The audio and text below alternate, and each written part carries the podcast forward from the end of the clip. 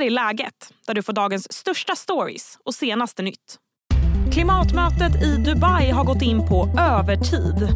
De närmare tvåhundra länder som förhandlat om klimatkrisen lyckades inte komma överens innan deadline gick ut. Vad har varit de stora stötestenarna och varför har det varit så svårt att enas? Idag hör du också om Musikhjälpen som nu dragit igång. Jag heter Sally Sjöberg.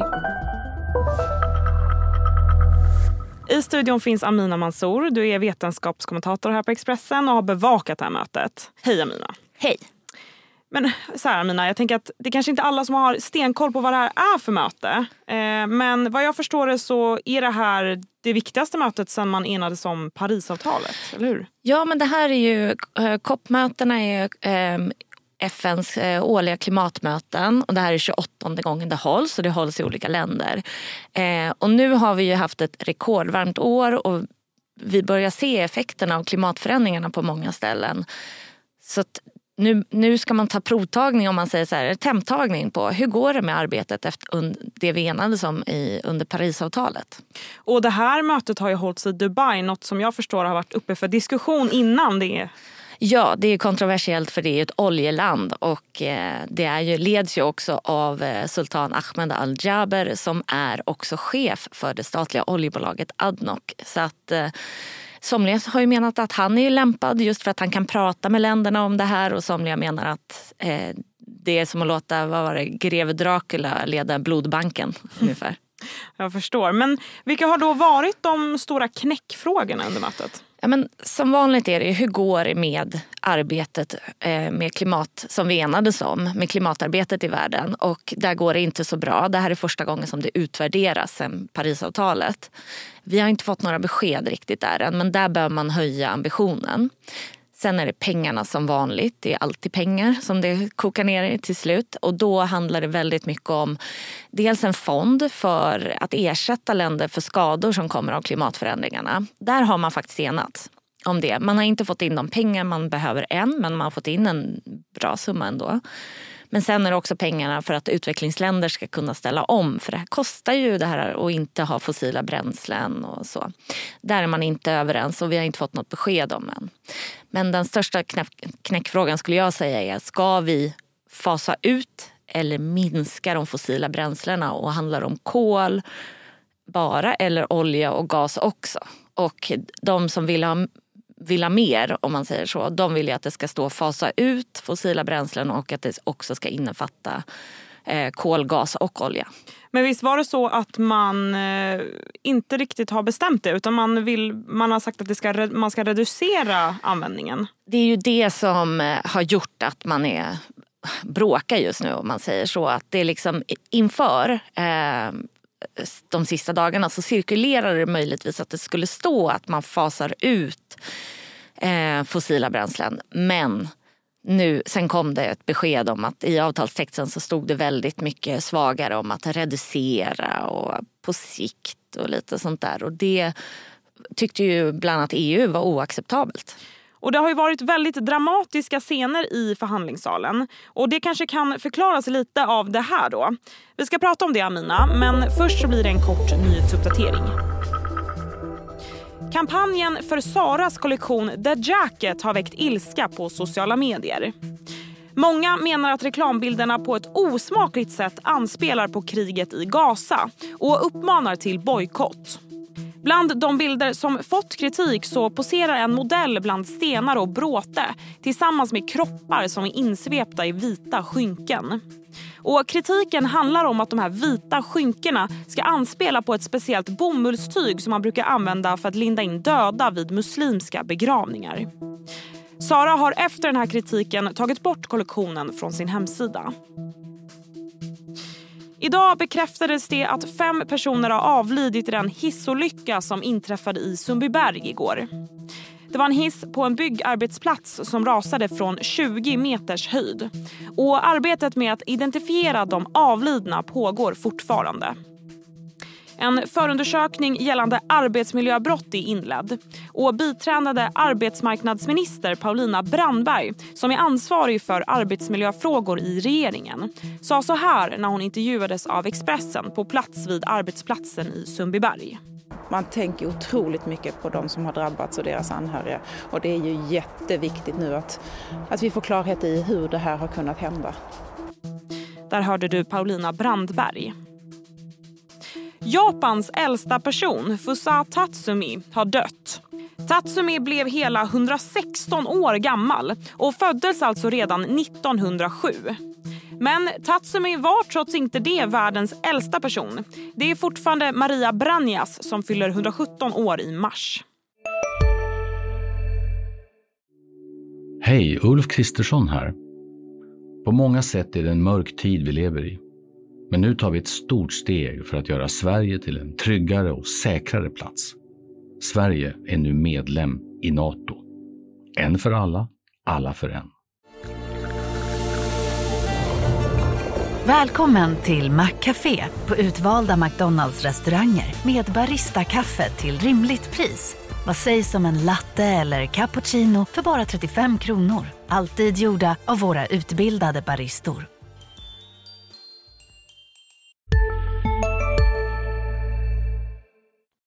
U S As tidigare vicepresident Al Gore har ju sagt att det här mötet är på väg mot ett fullständigt misslyckande och det har varit tårar i förhandlingssalen. Varför har det varit så uppjagat? Eh, nej men det är ju mycket för att det är oljebolagen som verkar styra, eller oljenationerna som verkar styra väldigt mycket just nu. Och eh, somliga säger att ja, men de verkar vinna, men för de här små länderna, önationerna, så är det ju om överlevnad. Eh, de påverkas jättemycket av klimatförändringen redan idag och... Eh, Vi är på väg, på väg åt helt fel riktning så att vi behöver ju göra mer. Men då handlar det faktiskt om att vi behöver fasa ut fossila bränslena. Och kommer inte det stå med i avtalet, ja då, då kan det gå ganska... Ja, då är det pengarna som talar i alla fall. Och, eh, så jag skulle säga att just den här... Det är väldigt svårt att veta vad som kommer komma ut för att nu idag tisdag lunch så är det inte... Det finns inget avtal än som vi har sett utan... Det förhandlas fortfarande och de här klimatkonferenserna brukar också gå in på övertid. Så det är mot slutet först som vi börjar se beskeden. Men går det att säga någonting ändå om vad det barkar? Så att säga? Det ser ju inte bra ut just nu i alla fall. Det kommer, verkar inte som att det kommer vara den här stora liksom, klivet och, i rätt riktning om att nu ska vi börja fasa ut fossila bränslen. Eh, det ser i alla fall inte ut som så i nuläget men jag hoppas att jag har fel.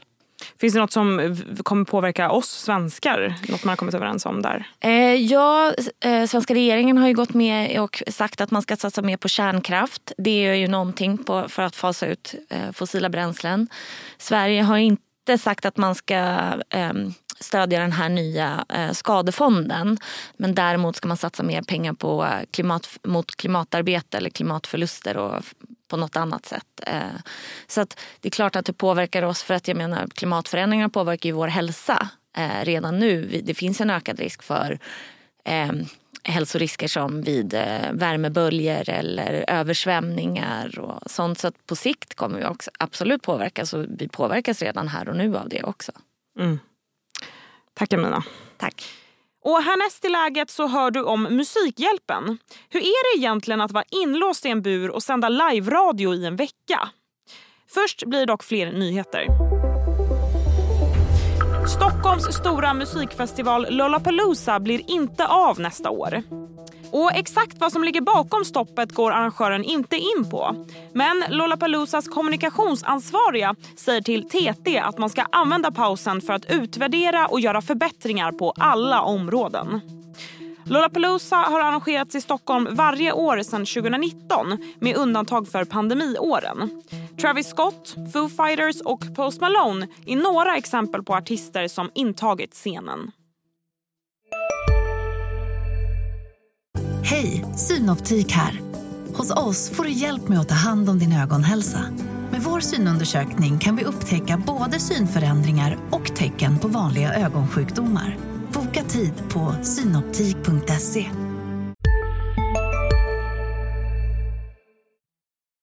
Musikhjälpen tjugohundratjugotre är igång. Programledarna Sofia Dalen, Linnea Wikblad och Oskar Sia har äntrat Musikhjälpen-buren som de kommer bo i tills på söndag. Men hur ser livet egentligen ut inlåst i buren? Vad brukar programledarna få göra och inte? I studion finns Expressens nyhetsreporter Elinora Svensson. Hej Elinora. Hallå. Men jag måste börja med att säga att eh, jag är väldigt glad att den här veckan är här.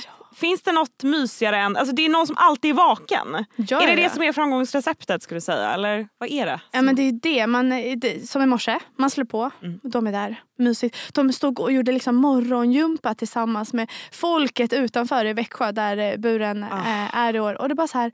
Men gud vad mysigt. Ja, jag ville nästan ställa mig, nu var jag tvungen att ta hand om lite bebisar och fixa mig. Men jag hade också velat ställt mig där och liksom, nu, nu står jag och gör rörelser här, äh, upp och ner. Men äh, liksom lite mysigt, man kan vakna med dem, man kan mm. somna med dem. Mm. Vaknar man mitt i natten. Då, då finns det om man kan hänga med. Varför inte slå ja. på musiken? Ja, ja, verkligen. Alltså, så trevligt. Men...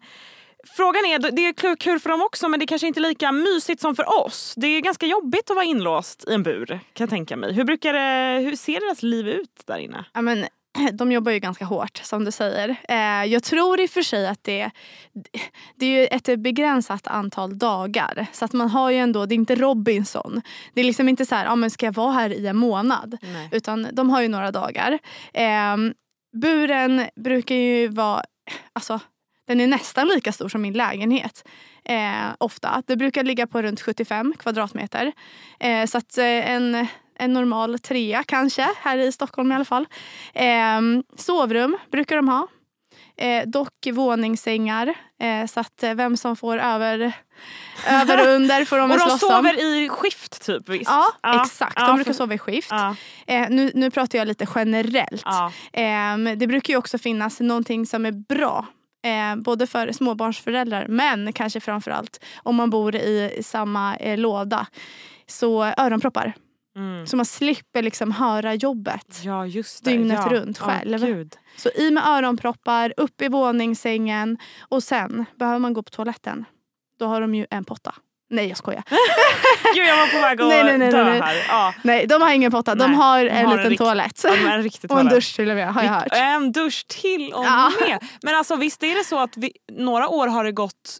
Alltså, rik, alltså folk har kollapsat och ah. om de blir sjuka så har de behövt ersättare och hipp som app och det har varit kaotiskt. Ja men precis, ah. det är ju det är ju också alltid i de här tiderna när det är lite mm. liksom hostigt eh, och snuvigt så att eh, allt kan ju hända. Det är mm. ju superspännande mm. och som sagt det är en liten yta. Om en blir sjuk på måndagen, vad händer då på torsdagen? Jo, då blir ju nästa sjuk. Ja, men nytt för i år är väl, eller kanske inte just för i år, men de senare åren har i alla fall fått äta fast föda. Tydligen innan har det varit så att de får bara dricka maten de ska ta in.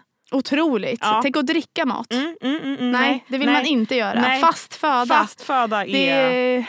Många men timmar. Oavsett, söndag ska de, till söndag ska de hålla på. Mm. Vad, vad kommer hända den här veckan? Ja, men det är ju det, är det som är apropå framgångsrecept. Jag tror att eh, det är en liten grej. Att de har ju så himla blandat med gäster. Eh, Mark Levengood eh, var den senaste jag såg. Nu har jag hunnit jobba lite sedan dess. Men Darin, Bell, Benjamin Ingrosso. Peg Parnevik var i morse. Peg Parnevik mm. var i morse. Det är ju liksom... Det är ju all, allt mellan himmel och jord. Eh, Markoolio, om jag inte sa det. Eh, det finns ju liksom för alla mm. åldersspann och mm. alla intressen. Så att de kan få in extra mycket pengar också så att alla kan lockas att bidra. Ja men precis, mm. årets mm. tema är ju ingen ska behöva dö av hunger. Ja. Um, så att de har ju alltid det temat också mm. och det är ju det hela Musikhjälpen går ut på för den som mot förmodan har missat att ja. samla in pengar. Mm. Mm. Kul! Spännande! Spännande, vi får se. Hoppas de mår bra där inne. Ja men gud, ja. verkligen. Vi slänger iväg en liten tanke till dem. Ja, det gör vi. Tack Elinor. Tack snälla. Och det var allt för idag. Läget kommer ju ut varje vardag så se till att du följer podden så missar du inga avsnitt. Tack för att du har lyssnat. Du har lyssnat på en podd från Expressen. Ansvarig utgivare är Claes Granström.